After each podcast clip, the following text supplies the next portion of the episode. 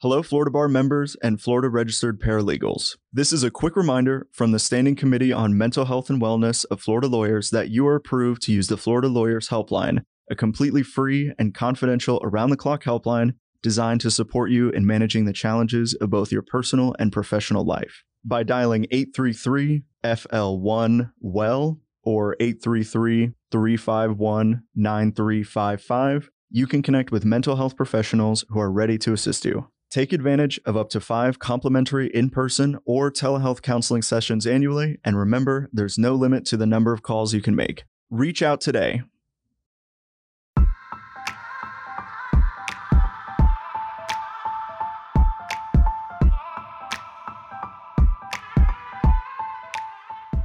You're listening to the Florida Bar Podcast, brought to you by the Florida Bar's Practice Resource Center, Legal Fuel produced by the broadcast professionals of the Florida Bar.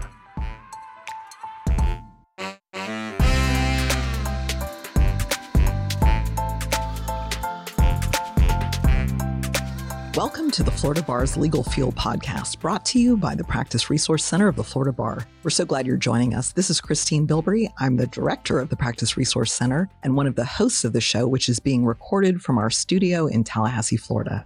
And I'm Jamie Moore. I'm a practice management advisor at the Florida Bar and co host of today's podcast. Our goal at the Practice Resource Center is to assist Florida attorneys with running the business side of their law practices. We focus on a different topic each month and carry the theme through our website with related tips, videos, and articles. So, Microsoft 365 is a must for many legal professionals who rely on its wide range of time saving and regularly enhanced tools. There are also specifically designed features within the software to streamline your daily legal workflow that you may not be aware of. And now artificial intelligence has been integrated across Microsoft 365. It's called Copilot, and it is poised to become your new digital assistant inside all of the Microsoft applications that you're already using. Smart lawyers should take note and ask how Copilot can instantly and fundamentally change how you get work done in your firm. So, joining us today to discuss Microsoft 365 and their new Copilot is Ben Schorr, a senior content manager at Microsoft. Ben Schorr is a senior content program manager at Microsoft. He is also the author of several books and articles on technology, including The Lawyer's Guide to Microsoft Outlook, The Lawyer's Guide to Microsoft Word, and OneNote in One Hour. He was a Microsoft MVP for 20 years and has been involved in management and technology for more than 30. In his free time, he's a slow Ironman triathlete and a high school football coach. He currently lives with his family in Redmond, Washington. Welcome to the show, Ben. Thanks. Appreciate you having me. So, Ben, before we dive into all things Microsoft 365, which a lot of our listeners are already using, tell us about your role as a senior content project manager at Microsoft. What, what does your day look like?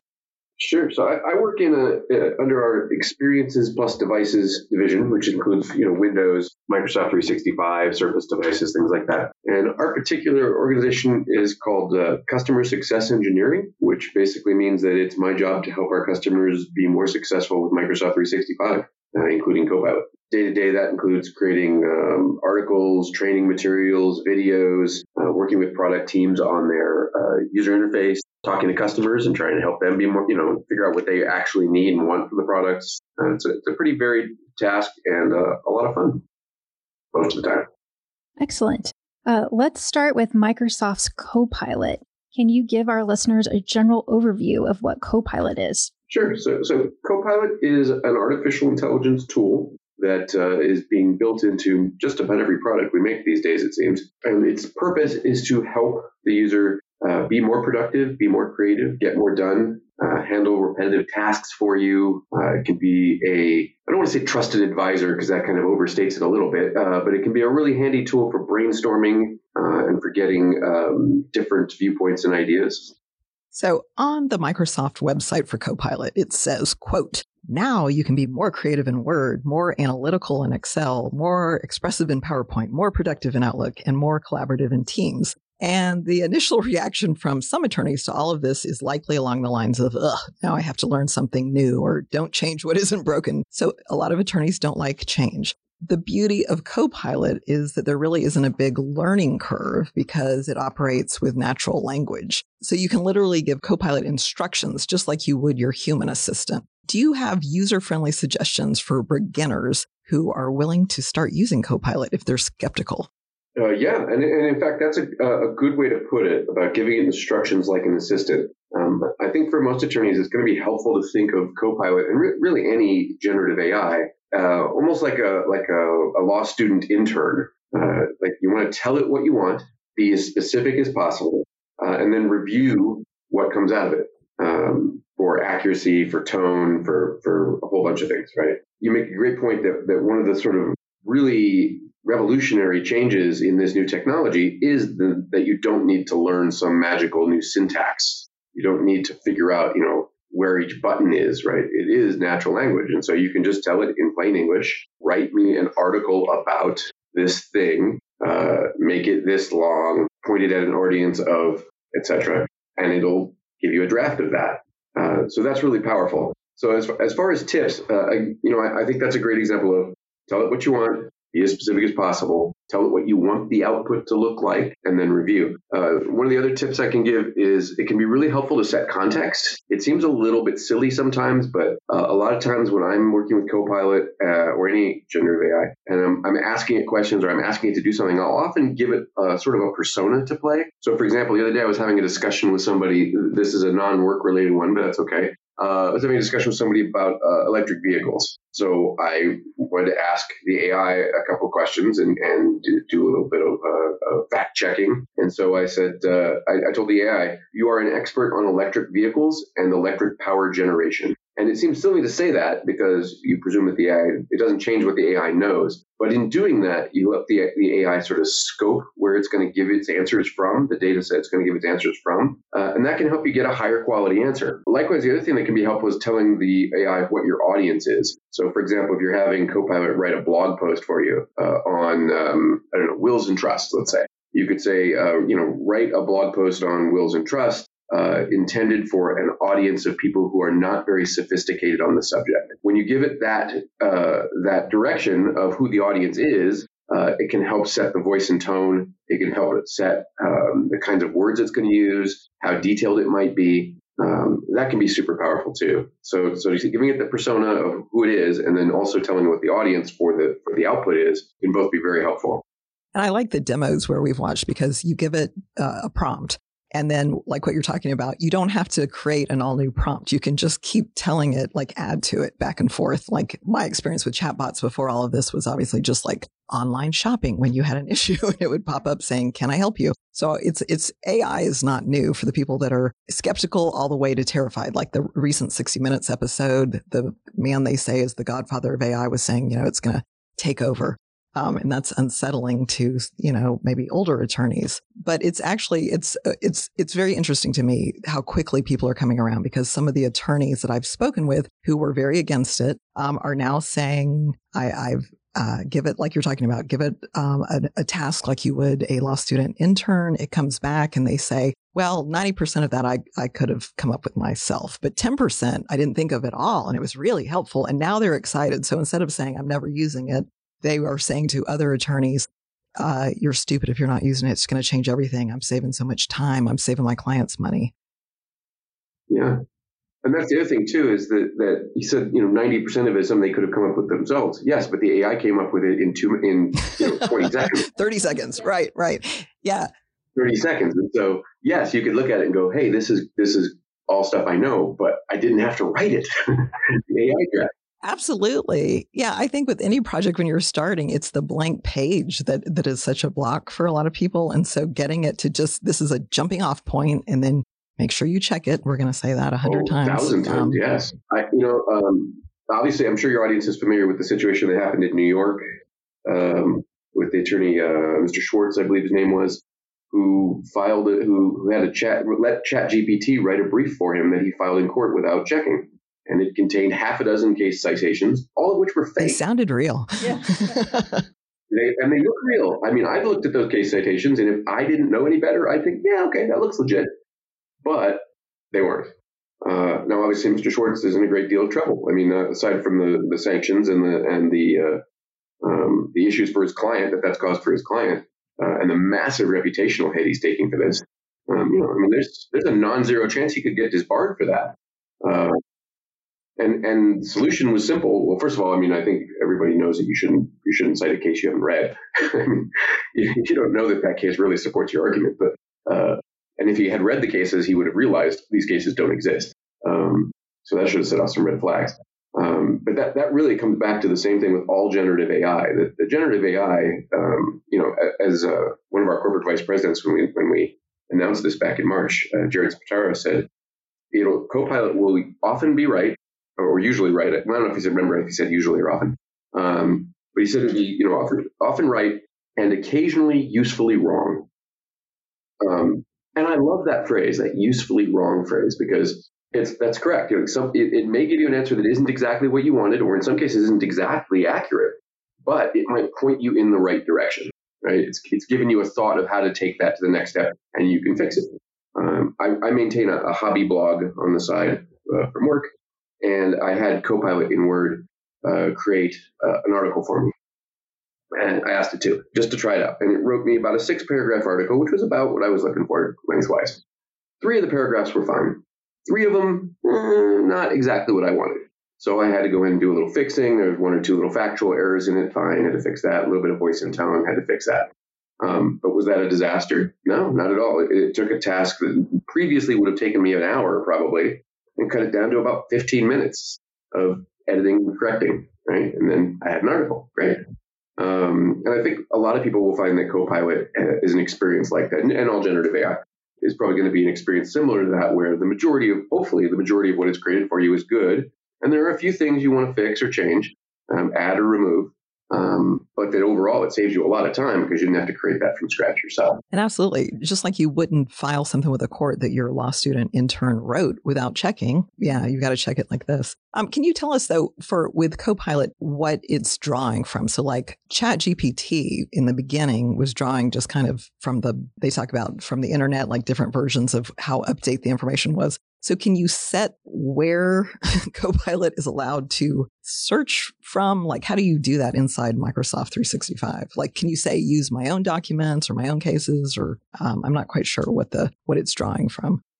In broad strokes, uh, there are two main sources that um, Copilot in Microsoft 365 is going to is going to look at. Uh, it's going to look at the at the public based um, large language model that it was trained on, um, which is you know the the, the the public internet content, sites and forums and things like that, right? Stuff that stuff that uh, all search engines look at too. Uh, and then the second part of it is going to be uh, your own Microsoft 365 data, um, which is of course uh, only shown to you. And there's one thing I want to, to, make clear too, and that is that uh, an individual user, uh, when they use Copilot, Copilot only sees or is only going to show them that part of their Microsoft 365 data that that person is allowed to see. and so uh, you know, if you have uh, two people in your firm, you know, Alice and Bob, for example, and maybe Bob is only allowed to see half the content in the firm because of the way permissions are set up. If Bob starts asking Copilot questions about the other half of the data, Copilot won't be able to answer it for him. Um, and so Copilot does respect your your your internal privacy and security settings uh, in that regard. So while Alice might have permissions to everything and Bob only has permissions to some things, well, that means that Alice's Copilot will see everything and Bob's Copilot will only see the stuff Bob's allowed to see. Um, yeah, that makes sense. So if you're like if you're doing if you're having it write something for a specific case, are you do you like leave a blank for the party names or the personally identifiable information, or is it okay to put that in and let it fill it in? I think from a privacy standpoint, with Microsoft 365 Copilot, you should be fine because again, it's respecting your Microsoft 365 privacy setting. And so I think you're okay in terms of, of uh, from a privacy sense. Uh, it's it's not exactly a do- document automation tool, although there are some elements of that in Copilot. Yeah, I'm not sure if that answered your it, question. It does. It does. It does. It's not like so someone uh, clearly someone in another firm isn't going to see that you are oh, handling no. Mary Jones's divorce because it's not leaving. Exactly. Exactly, and, and your your own your own prompts and queries don't leave your firm; those are all inside your only only inside your firm. We're not training the large language model, the public language model on your prompts or your data. That's not how it works. So that's all kept inside your Microsoft 365 instance. Yeah. And, that, and that's one of the things I like about it is, you know, it's uh, the old saying, you know, if you didn't pay for the product, then you are the product. And, and so that's, that's, that's a concern with some of the free publicly available um, generative AIs that, you know, when you put prompts into them, who knows where that data is going? Who knows who's seeing those prompts, you know, or could see those prompts? Um, I think in most cases they're well intentioned. Yeah, and when you when you get all those yeah all the free ads and you're wondering why it knows exactly what you're thinking. Yeah, exactly. But with Microsoft 365, you know, you, you, you paid for you paid for the product. Microsoft 365 is something you're subscribing to, and we have a very specific and uh, I think very good uh, privacy policies and uh, controls around how your data is handled and that it belongs to you. So, oh, that's very exciting. So, who is currently able to access Copilot and when will it be more widely available? I'll take that question in two parts. The first part is uh, so currently uh, Copilot is available to customers who are on the E3 and E5 subscriptions. Um, there is currently a minimum license limit of 300 for Copilot. That is a temporary thing. The, the second part of your question, uh, I don't actually know the answer to yet. Uh, we are rolling out and expanding access, um, you know, with purpose. So there, there, it is coming. Uh, I think it's coming fairly quickly, but I actually don't know how. I can't can't really give you a specific date as to when it's going to open up to a wider audience. And so, if someone's already in the E3 or E5, will they know when it's available? Like, how do you do? You have to sign up for it? Is there a waiting list? What should they be doing if they're very interested in yeah, you're kind of drifting into sales territory now, which isn't my These are the questions we're going to get. So, sure, I understand. Uh, my understanding is that uh, to pursue to purchase it today, you need to talk to your account rep. Which, to be honest, most people with 300 or more seats of Microsoft 365 probably have an account rep, and so you should be talking to them to uh, to purchase. Um, eventually, that that requirement won't be necessary, but I'm not sure how soon. Okay, great. Um, so a lot of times, um, if you're an attorney that goes to court, you're using visual aids. And so you're taking PowerPoint into the courtroom. And I think we've all been subjected to very mind numbing PowerPoint presentations that are filled with text from top to bottom of every slide, breaking every rule about PowerPoint. But can, can you tell, tell our listeners how Copilot can assist even the most creatively challenged presenters with their uh, how can they help with the next project in PowerPoint? What can Co- Copilot do? Sure. So we've actually got a lot of stuff in PowerPoint now, um, and not just Copilot that can help with that. Um, so one element of PowerPoint, which which even if you don't have Copilot, you have is uh, assuming you're using the Microsoft 365 version of PowerPoint. If you're still using PowerPoint 2013, um, this probably isn't going to help you. But uh, with, with, the modern versions of PowerPoint, uh, you're going to have PowerPoint Designer, uh, and Designer can help take a slide that is too text heavy and add some more graphical elements to it. There is also um, Speaker Coach. If you haven't seen Speaker Coach yet, Speaker Coach is built into PowerPoint. Uh, that does use an AI in the background, and what it does is it lets you, it helps you rehearse your slides, so you can you basically give your presentation to your computer, to your webcam, and Speaker Coach can uh, it uses an AI. Not a, there's not a person on the other side of Speaker Coach. It's just an AI that will listen to you present to you present, and then give you tips. Uh, speed up, slow down, don't read your slides, uh, things like that. That can, that can help you to sort of um, refine your presentation, both your your ability to present it, but also you'll. Uh, I often find when I use Speaker Coach that I spot issues with my presentation that hadn't occurred to me before, but the act of having to present it sort of revealed, oh wait, I don't know if this slide works as well as I thought it did. So that can help. Now with Copilot, you have some ability to do things like you could tell Copilot add a, add an image to this slide. Um, that's a helpful thing. where it will go out and try to find an image for you that it can add. Uh, now, again, just like anything, you'll want to look at that image and make sure that's the image you were going for. Uh, the other day, I asked Copilot to add an image, and, and it added one, which was not an unreasonable image, but it wasn't exactly what I was going for. And I realized is that also helped me realize that the content of the slide was a little ambiguous. Um, Copilot only had, because I didn't give it more specifics other than add an image to this slide, Copilot had to go by what the content of the slide was. Now you can be more specific. You can say, add an image of a car driving down a road in the rain, you know, things like that. And, and Copilot will try to find you an image like that uh, if it can. Uh, so you can be more specific, and I do encourage that if you have a, a vision for a particular kind of image you're looking for. Um, I, I definitely, uh, that's a great point about slide are too text heavy because that is a very common problem. Um, you can also ask Copilot to create m- more slides for you. So, for example, maybe you've created a slide and it has some concept on it that you want to be able to explain, but that maybe uh, uh, so you want to add another slide that explains that particular concept. So, what you could say is add a slide about thing concept um, and explain it to an audience who is not uh, very knowledgeable about that topic um, which again sets that context for Copilot to use language and use um, imagery perhaps um, that is uh, a little more basic, a little bit more aimed at a, at a general audience instead of an audience of experts. Conversely, by the way, you could tell Copilot to add a slide explaining it to an audience of attorneys, to an audience of scientists, an audience that is very knowledgeable about that topic.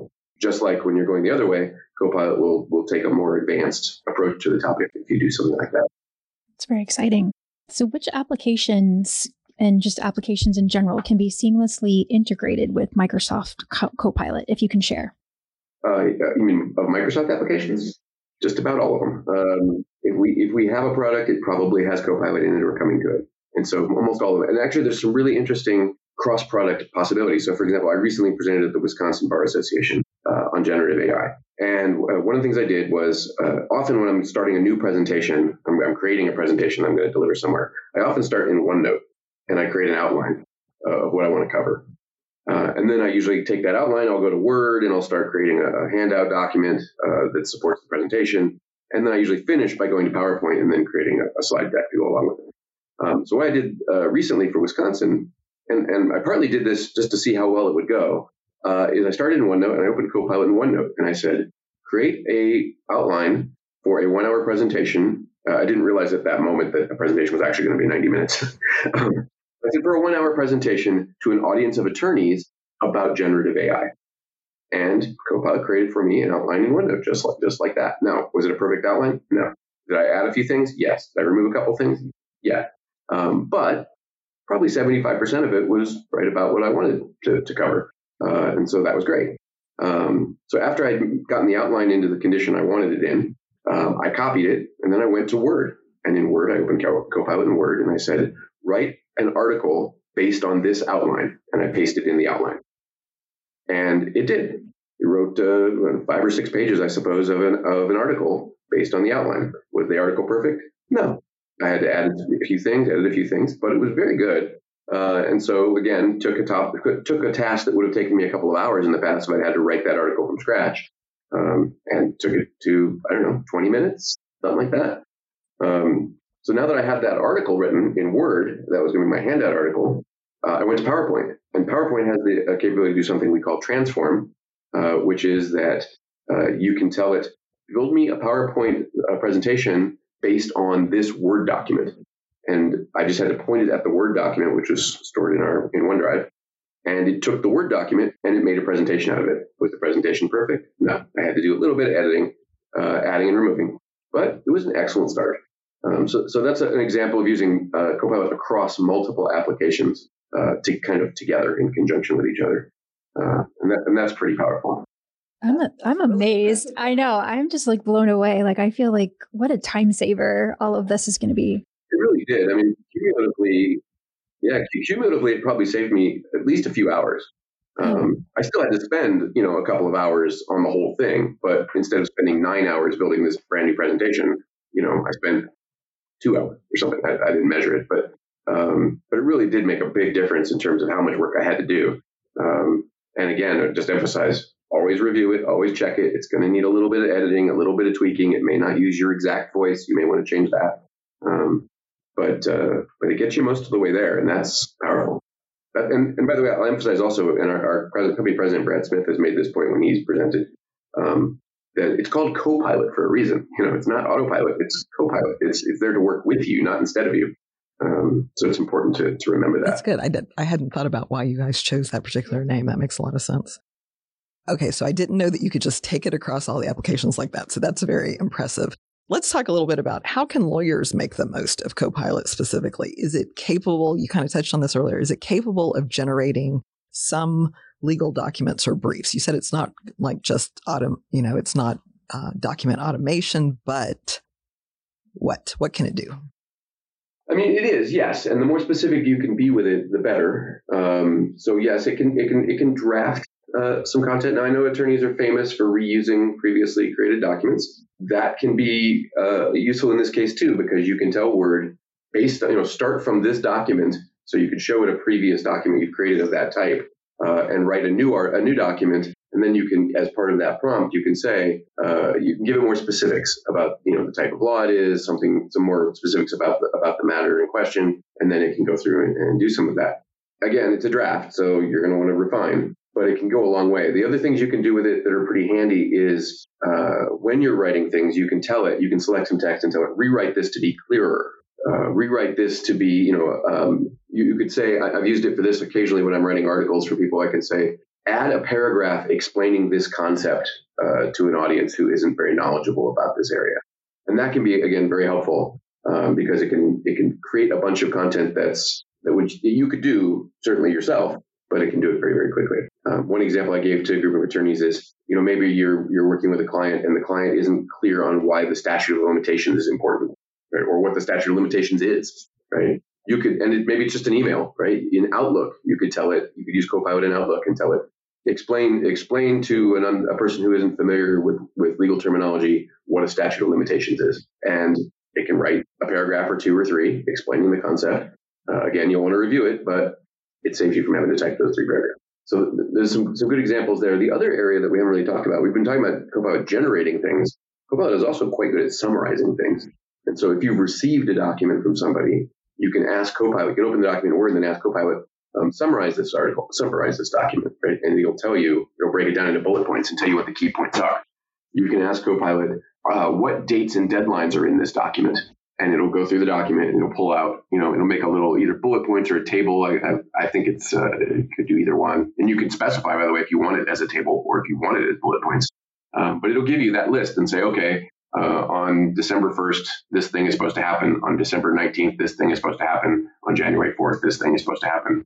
Right, so you, it'll go through and, and pull out all that kind of content for you, which can be a huge time saver, especially if you're looking at a 50 page document um, to have Copilot be able to just go through it and in seconds pull out all the dates and deadlines that are in it and tell tell you what they are. Yeah, I, the document review part is so helpful. I mean, that that is clear. Can you talk about like some of the things? So you're talking about dates. How, what can it do with your Outlook? Can you, when you call it a digital assistant, can it keep you on track? What how, if it's looking at at uh, the other? Um, do we have any? I don't think we have any reminder capability built in right now. Of course, these features are changing so fast, and it's been you know 34 minutes since we started recording here. So so it probably has changed in those minutes. Um, uh, right right now, the most powerful features uh, that I use all the time in Outlook are uh, a, a, summary feature. Um, we've all had that situation where you come into the office on a Monday and you've got all this email and, and maybe a whole conversation has occurred that you were not participating in, but that you're copied on. Um, you can use the summarize feature to summarize the email thread and tell you what what's going on, who said what, basically. Uh, now, it doesn't necessarily mean you don't have to read them. Uh, you may still have to read them, but at least you go into it with a, okay, I get it. You know, Alice said this, Bob said that, Carlos said this, got it. Um, and so um, that can be helpful uh, right there for dealing with large email threads. Uh, and then, of course, the uh, Copilot has the ability to uh, write or reply to an email. Um, again, just very much like with Word, where you give it a prompt, you tell it what content you want, and it'll generate that text for you. Those are, those are probably the two features I'm using the most right now. There are a lot more features coming, of course, um, but those two are kind of the big ones in Outlook right now. It's really helpful. Um, can you talk about what the new business chat feature can do with your calendar, emails, chats, documents, and meetings? Yeah, I, you know the way I think of, of Microsoft 365 chat is it's kind of like you know I always used to joke I want Jarvis from Iron Man you know I want I want that AI that just sits there and I can I can ask it questions and, can, and, and things like that. That's the sort of thing that Microsoft 365 chat really excels at is I can say to to it um, when is my next meeting with Trisha uh, right Trisha's my manager and it'll tell me you know on Friday you're meeting with her at two o'clock about this topic I can ask it to um, summarize emails. I can ask it about topics. I, you know, one thing I use Microsoft 365 chat for all the time is, uh, in, in, I don't know if this is a tech industry thing or a Microsoft thing, but we use a lot of acronyms here. The, the acronym overload is, is real. Um, it, it's not that uncommon for somebody to use an acronym I'm not familiar with. And I could, you know, and sometimes do speak up and say, okay, could you tell me what M65X is? What is that? Uh, and, and then they can tell me, but also, increasingly now, I'll just pop up Microsoft 365 chat and ask, what is this acronym? And it'll look through that whole corpus of information in my Microsoft 365 tenant and it'll find it in chats and documents and emails, things again that only things I'm allowed to see. Uh, and it'll usually give me an answer that's a good answer. So it, it does a lot of great stuff around that about, about, being able to to sort of interact with it, be it, be an assistant that can help you know what's going on in your organization, in your firm, find things, answer questions, it's really amazing, really, when you see it in action. And I, am hoping we'll put up some screenshots because our listeners kind of span the whole gamut from you know complete novice. We still have attorneys who don't email their assistants email for them all the way down, you know, to we have attorneys that are, you know, working at AI companies. So it's very broad. So I do want to like, so when they're, when you're talking about this and you're saying, just tell it that, or just point it to this, um, I want to have a few screenshots so they know what it's going to look like. Um, but so you talked about the case in New York about the chat GPT hallucinations. Um, how concerned should lawyers be about Copilot generating inaccurate content? Um, well, I mean, like any generative AI, it, it could happen, right? Uh, it's it's generative AI is a, is probabilistic. It's not deterministic, um, which means uh, you know something deterministic means when you when you have input A, you're always going to get output B, right? Leaving aside some of the nuances of, of different base math systems, two plus two equals four, right? You put in two plus two, you should pretty much always get four. Now, generative AI is probabilistic. And so it's looking at what the probable next word or next phrase is. Um, and that means that sometimes the results are unpredictable, right? So uh, the example I used at the Wisconsin bar was, you know, if you if you type in, uh, he's got the whole world in his right, the answer almost always is hands, right? That should be the answer. However, there is a non-zero chance that the result could come back pants, because there are some people who mishear that lyric, and so you know you may have a you've got a 98% chance that when you type in he's got the whole world in his, you're going to get hands, but there's still a two percent chance you're going to get pants, and so um, and I made those percentages up. But you know, like again, this comes back to the usefully wrong, right? It's a uh, and that's why we always have to confirm uh, it, it, also depends a lot on, uh, you know, just like that, le- that legal law student intern, right? It depends on what it's been taught, what it's been trained on. Um, the more esoteric the data you're asking for, um, the more likely it is to get a little bit off dead center, so to speak, right? If you if your if your if your law student intern has studied wills and trusts but never studied personal injury, and you ask it questions about personal injury, you ask that that intern questions about personal injury, you may get an answer that isn't exactly right. And so Copilot could be kind of the same way, just like any AI. Um, if you're asking it about things it hasn't really been trained on, it could potentially give you an answer that isn't strictly accurate. Somebody asked me uh, at Wisconsin uh, about using AI for legal research. Uh, and, and, this kind of comes back to the same thing that um, I really wouldn't recommend using a general purpose AI for legal for legal research, um, whether it's Copilot or, or ChatGPT or Claude or any of them really um, if it's a, if it's a general purpose AI because it hasn't been trained specifically for that task. It hasn't been tested specifically for that task. So you're you're going to run an increased risk of getting incorrect information. Now, there's a lot of legal research AI out there, like uh, Lexis has their Lexis, it's called Lexis Plus, and I think Westlaw's got a thing called Precision, if I'm not mistaken. Um, and there's a few others. If it's specifically developed for, for legal research, then that's a different story. And that those tools I would feel more comfortable uh, um, general purpose AI, you know, it's it's good to know what you should do with it and what you shouldn't do with it to get uh, to reduce the chances of of hallucinations or other incorrect answers. Always verify. Always verify.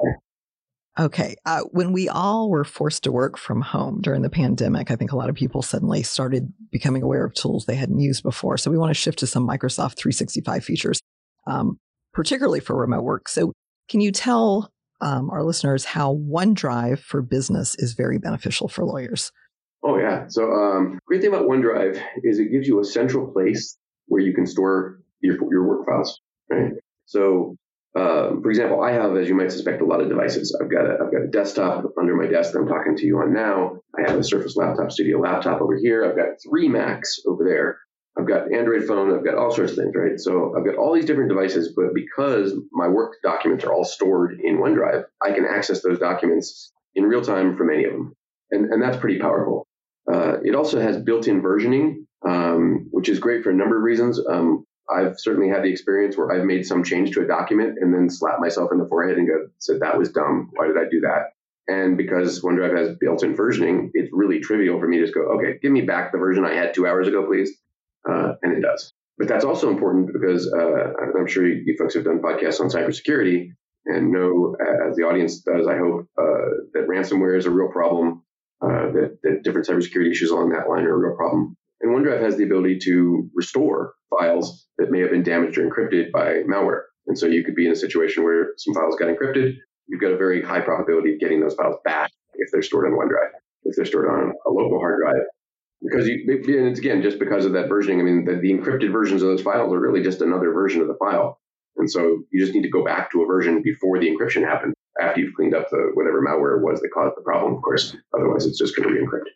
But yeah, I mean that's the, that versioning capability is really powerful for for giving you some peace of mind that you can always get back, or hopefully always get back to a good version of the file, um, whether something malicious happened or accidental happened.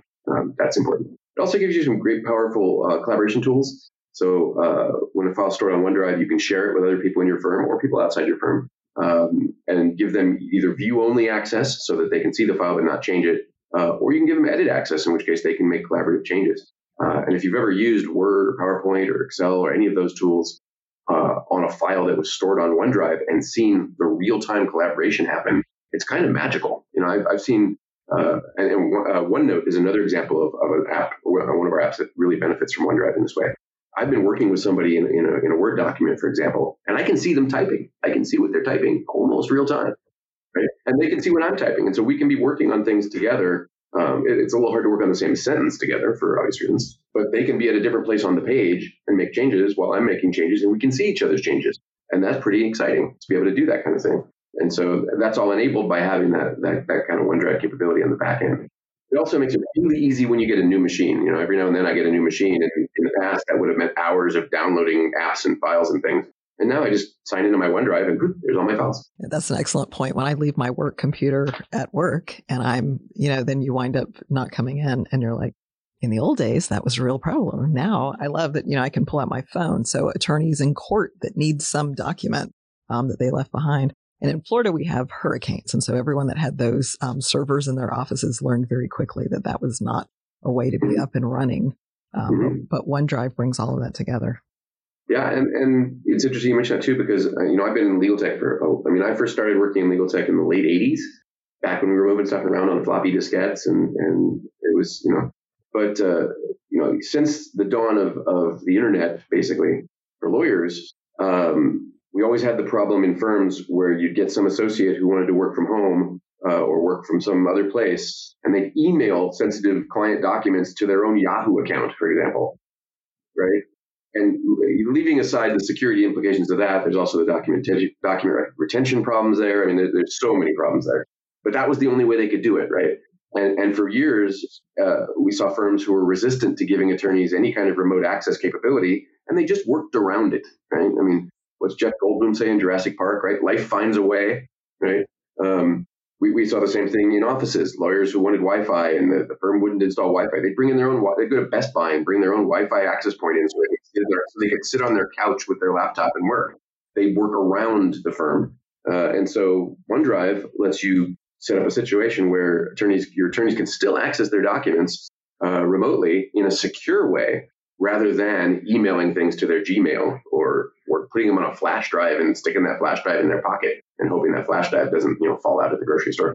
And so, uh, so that's a, another great point is that it gives you that ability for remote access. If you do have a situation where suddenly you have a have to work from home or work from some other place, you still have access to all your files. That's that's important. Yeah, that is very important. Um, another one of our favorite tools in our office is Microsoft Teams um, because it just it offers so many different features, and um, I'm sure there's many features that lawyers might not be aware of. So could you share uh, some of the key functionalities and other highlights that are really useful with Teams? Sure. So uh, a couple things with Teams. Uh, that, that people don't think about probably is first of all there are a lot of add-ins for Teams, add or add-ons for Teams. I think uh, so. For example, uh, Law Toolbox has a Teams add-on. So if you're a Law Toolbox customer, you should absolutely be using the Law Toolbox um, Teams add-on because it can incorporate that functionality to bring it right into Teams for you. Um, I think Clio does too now. There's, there's increasingly we're seeing uh, um, legal tech companies building add-ons for Teams that let you bring their functionality into Teams, um, which is super useful. Saves you a lot of time. Saves you having to have 40 windows open on your screen at one time, and, and it really does a nice job of bringing that functionality in together. Um, another thing that we get asked about a lot, people don't realize, is that you can use, uh, you do need a subscription for it, but Teams can be your phone system. Uh, we use Teams as our phone system here. A lot of firms do too. Teams does have the ability to be a, an actual phone system. So if you're looking for a new phone system, you're looking at VoIP uh, phone solutions, consider Teams. You might be able to use that. Um, maybe it won't work for you, but but for a lot of firms it does, and and it just lets you leverage a tool you've already got to do one more thing. So that's really powerful. Our teams have those buttons, and I had no idea. it said it said like make call. now we're going to go have to yeah dig into our deeper. Yeah, it's got a lot of the automated attendant capabilities that you would expect. You know, you can do extensions, you can do all that kind of thing with it. Uh, voicemail, it's all part of it. Um, and if you've got Teams installed as your on your mobile device, um, I get if somebody calls my work phone number and I'm not at my desk, it can ring on my mobile device, and uh, and it just does that through the Teams app on my mobile device, which is really nice. Um, another thing that Teams, uh, we were talking about Copilot earlier, Copilot is coming to Teams as well, uh, or is in Teams as well, I should say. Uh, and there's a couple pretty cool features in there. So one of them is one that I use more often than I um, like to admit, which is if I show up late to a meeting, I can go to I can open Copilot in Teams and I can say, "Tell me what I've missed so far," and it'll tell me what everybody, well not everybody, but it'll tell me all the key points that people have said uh, and things that I've missed. I can ask it things like, "Are there any action items for me in this meeting?" Uh, and it can answer that question. Uh, well, it'll try to answer that question. I mean, it's an AI; it's not perfect. Do you do you have to do you have to do the settings before the meeting to get it to do that? Like, how much prep is involved? You don't, but the meeting does have to be recorded and transcribed. So you do need to turn that on for Copilot to be able to act on what happened in the meeting. Uh, and it acts on both the chat that's typed in the text, you know, the text chat, and also the spoken word, what people said in the meeting. Uh, so it does a pretty good job of that. You can also do it has a recap this meeting feature. Um, I know this is a godsend for people who are always trying to take notes in meetings and who are terrible at taking notes in meetings like me, because basically teams will take the notes for you. At the end of the meeting, you can just ask it, recap this meeting, you know, list all the action items. You know, what did Alice say about thing, right? And teams can give you that information. Now, does that absolve you of the need to take notes? Maybe not, um, but it does an excellent job. Uh, and we have people here now who, you know, at the end of the meeting used to email around, you know, post meeting, they'd email around what their notes were from the meeting. Now, a lot of times I see people email around what Copilot says, um, and it's often better because it's paying attention the whole time. What's that? I said it's actually paying attention the whole time. yeah, and, and I do worry about that a little bit. That are we going to get in a place where people stop paying attention because they know Copilot is paying attention? But I hope that's not going to happen. But uh, but we do need to guard against that. Please keep paying attention in your meeting. Handy tip. If it's not worth paying attention, it's probably not worth being there in the first place. So um, maybe it's a meeting you should decline. yeah, um, I'm trying to think what else is important in teams that, that are beyond the obvious. Um, well, you, you, can create, uh, I get this one sometimes from attorneys, you can create private channels in teams. Um, and so uh, uh, you get that situation where you've got a, a, team and there's, you know, everybody in the team can see everything in the team, but maybe you're in a situation where you want to have, be able to have a side conversation that isn't visible to everybody in the team. So you could create a private channel and then only people you invite to the channel see what goes on there we use that every single day because we have different programs inside our department. So I don't want to bother everyone with all the announcements. Yeah, that's that's super handy. And, and, and my other tip I'll give you for Teams is curate your notifications. Um, teams can be a little overwhelming when you first start, especially if you're in a really active firm where there's a lot of teams being created, a lot of channels being created, a lot of conversations happening. Um, you can get a lot of notifications out of Teams. For some people, that's good. For a lot of people, it's not good. And so Teams gives you a lot of capability if you go into settings to curate, like, yes, notify me about this. No, don't notify me about that. Um, and you can kind of fine tune it to to the point where it doesn't show you, you know, it's, it's not constantly popping notifications on your screen over what you're doing. Um, so I, I, really encourage people to take a few minutes, um, or it could be more than a few minutes, depends on how many how busy you are, uh, and and really just fine tune those notifications because you'll have a much better experience, uh, especially if you find yourself getting annoyed by all the notifications, which kind of can happen. Yeah, that that's actually a really good tip. I stopped wearing my Apple Watch because of all the team notifications. I was constantly slapping my wrist during meetings to because. But no, I didn't realize I could make it a little more custom. Okay. Yeah, absolutely. But you will be surprised when you go to the screens in the back in settings that let you do that. You will be surprised at just how much you can turn on and off um, we I'm really pleased at how much the team's team has invested in creating those settings, and so um, you do have a lot of control over what it's going to tell you what it's not going to tell you. That is good to know because I have to say when I joined this department, I realized, wow, they really use Teams, and it was it was overwhelming for me with all of the little pings and stuff. I'm good now. I've got it.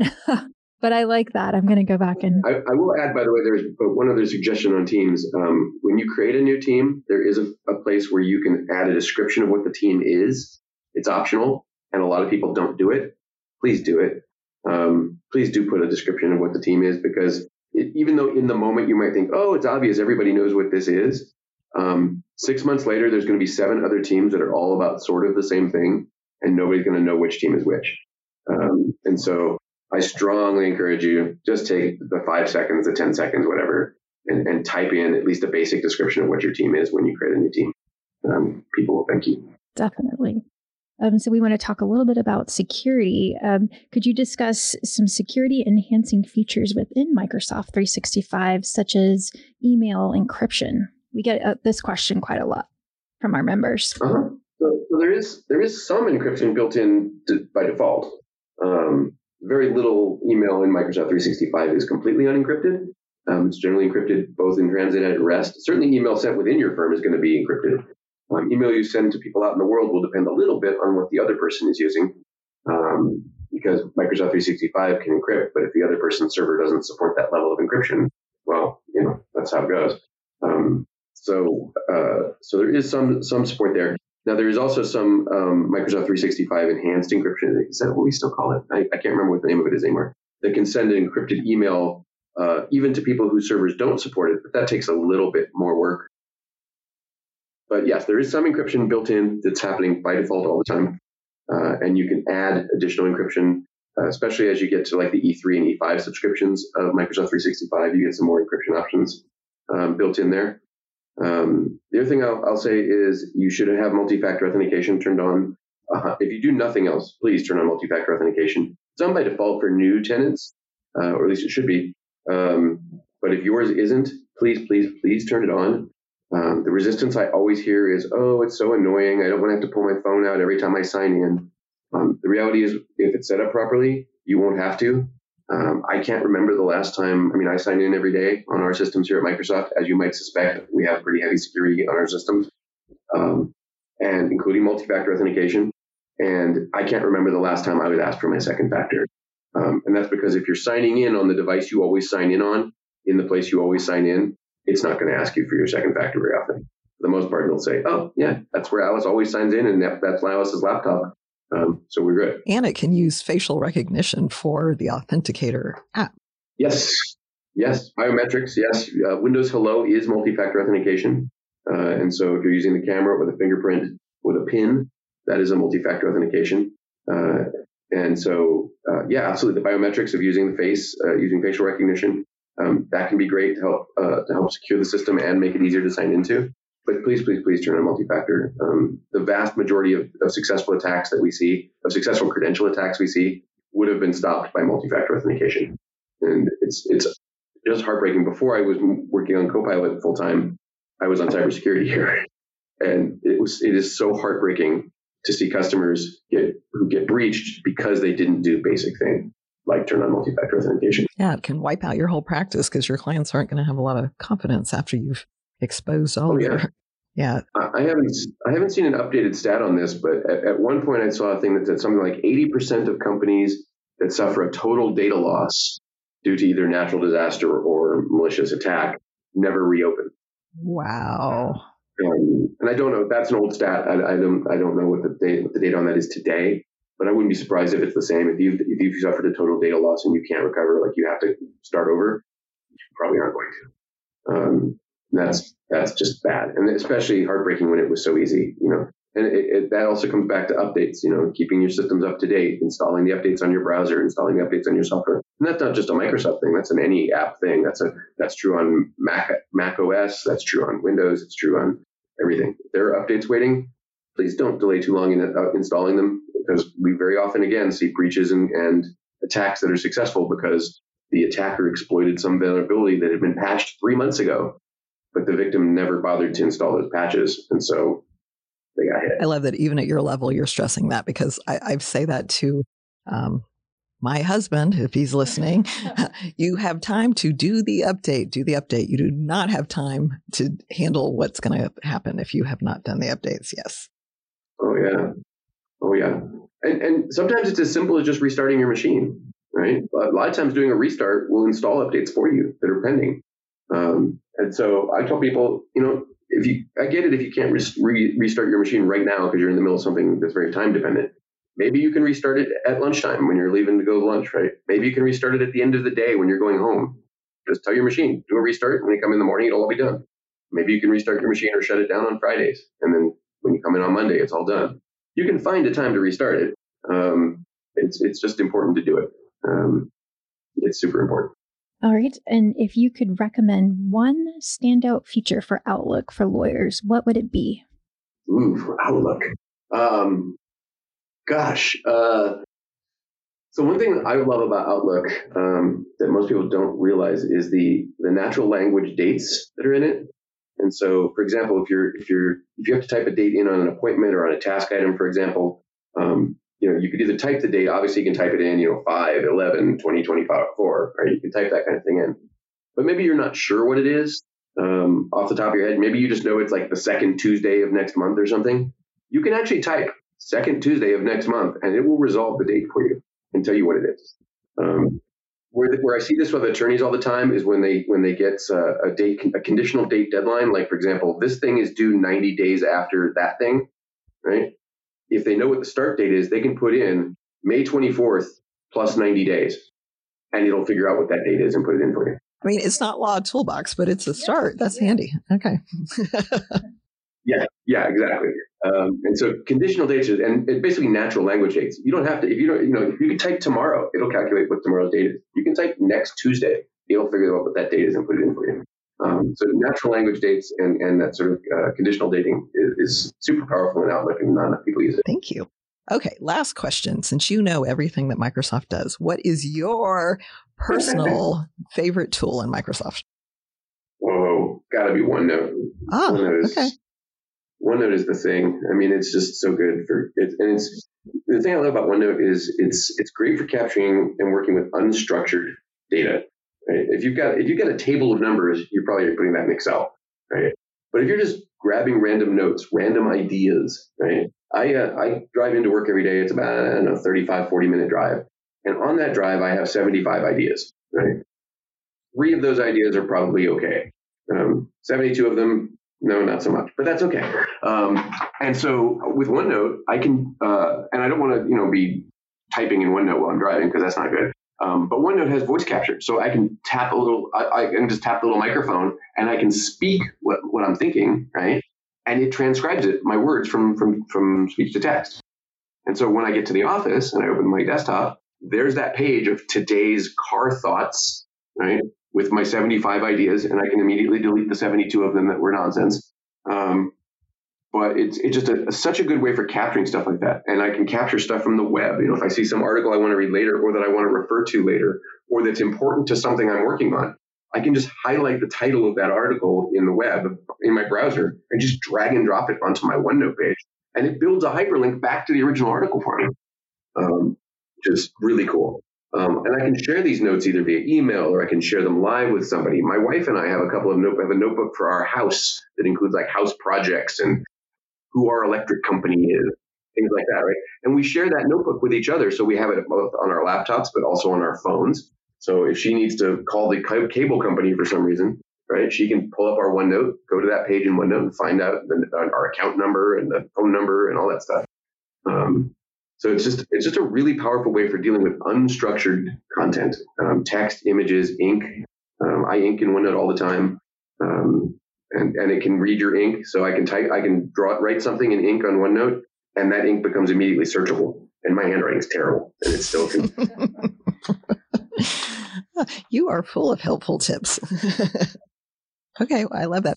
Ben, you're also probably the most productive person we've ever talked to. If you're if you're having 75 ideas in 35 minutes, I'm impressed. Yeah, well, it's again quantity over quality. I think. Uh, my manager has learned the art of, uh, of telling me gently that an idea isn't very good. Well, that was very helpful. Um, it looks like we've reached the end of our program. Thank you so much, Ben Schorr, for joining us today. My pleasure. Thanks for having me. Ben, if our listeners have questions, how can they find your books, articles, and other resources?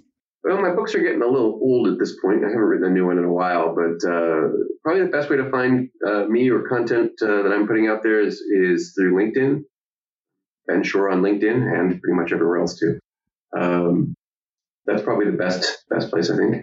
Okay, excellent. Thank you. If you like what you heard today, please rate us in Apple Podcasts. Join us next time for another episode of the Florida Bar's Legal Fuel Podcast, brought to you by the Practice Resource Center of the Florida Bar. I'm Christine Bilbrey. And I'm Jamie Moore. Until next time, thank you for listening.